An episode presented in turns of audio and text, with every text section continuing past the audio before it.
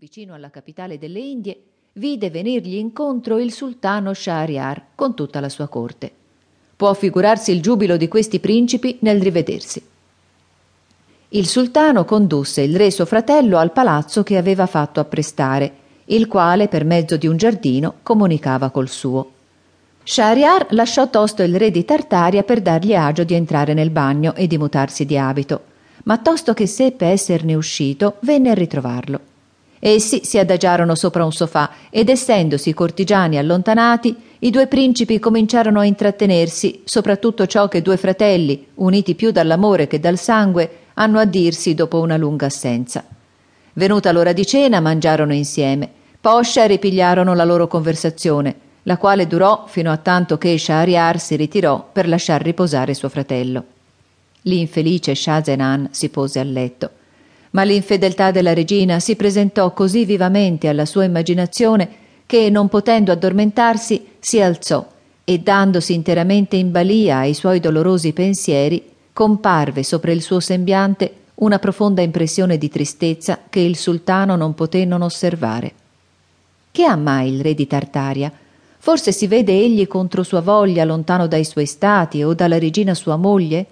Ah, se è questo che l'affligge, gli farò tosto i regali che gli ho destinati affinché a suo piacimento possa partire alla volta di Samarcanda. Infatti, la mattina seguente gli mandò quanto le Indie producono di più raro, di più ricco e di più singolare, non tralasciando di far tutto il possibile onde divertirlo. Ma le feste più deliziose, invece di rallegrarlo, non facevano che aumentare i suoi dispiaceri. Un giorno, avendo Shahriar ordinata una caccia in un paese ove particolarmente abbondavano i cervi, Shahzenan lo pregò di dispensarlo di accompagnarlo, allegando per scusa che lo stato della sua malferma salute non gli permetteva godere di un tal piacere. Il sultano, non volendolo contrariare, lo lasciò in libertà e partì con tutta la sua corte. Dopo la sua partenza, il re della Gran Tartaria, vedendosi solo, si rinchiuse nel suo appartamento e si pose ad una finestra che dava sul giardino. Un oggetto venne ad attirare la sua attenzione. Una porta segreta del palazzo del sultano si aprì all'improvviso e ne uscirono venti donne, nel mezzo delle quali camminava la sultana. Questa, credendo che il re della Gran Tartaria fosse anch'egli alla caccia, si avanzò con le sue donne fin sotto le finestre del di lui appartamento. Shahzenan s'accorse che le persone le quali accompagnavano la sultana, per liberarsi da ogni soggezione, si scoprirono e deposero le lunghe vesti che portavano, ma quello che più d'ogni altra cosa lo meravigliò si fu che, scoprendo esservi in quella compagnia, da lui creduta composta tutta di donne, dieci mori, ognuno dei quali si accompagnò con la sua innamorata.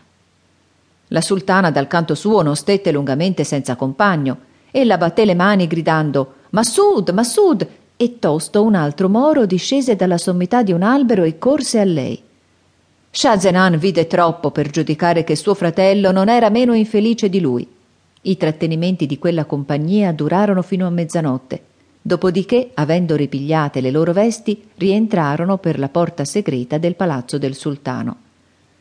Queste cose, passate sotto gli occhi del re della Gran Tartaria, gli diedero agio di fare moltissime riflessioni.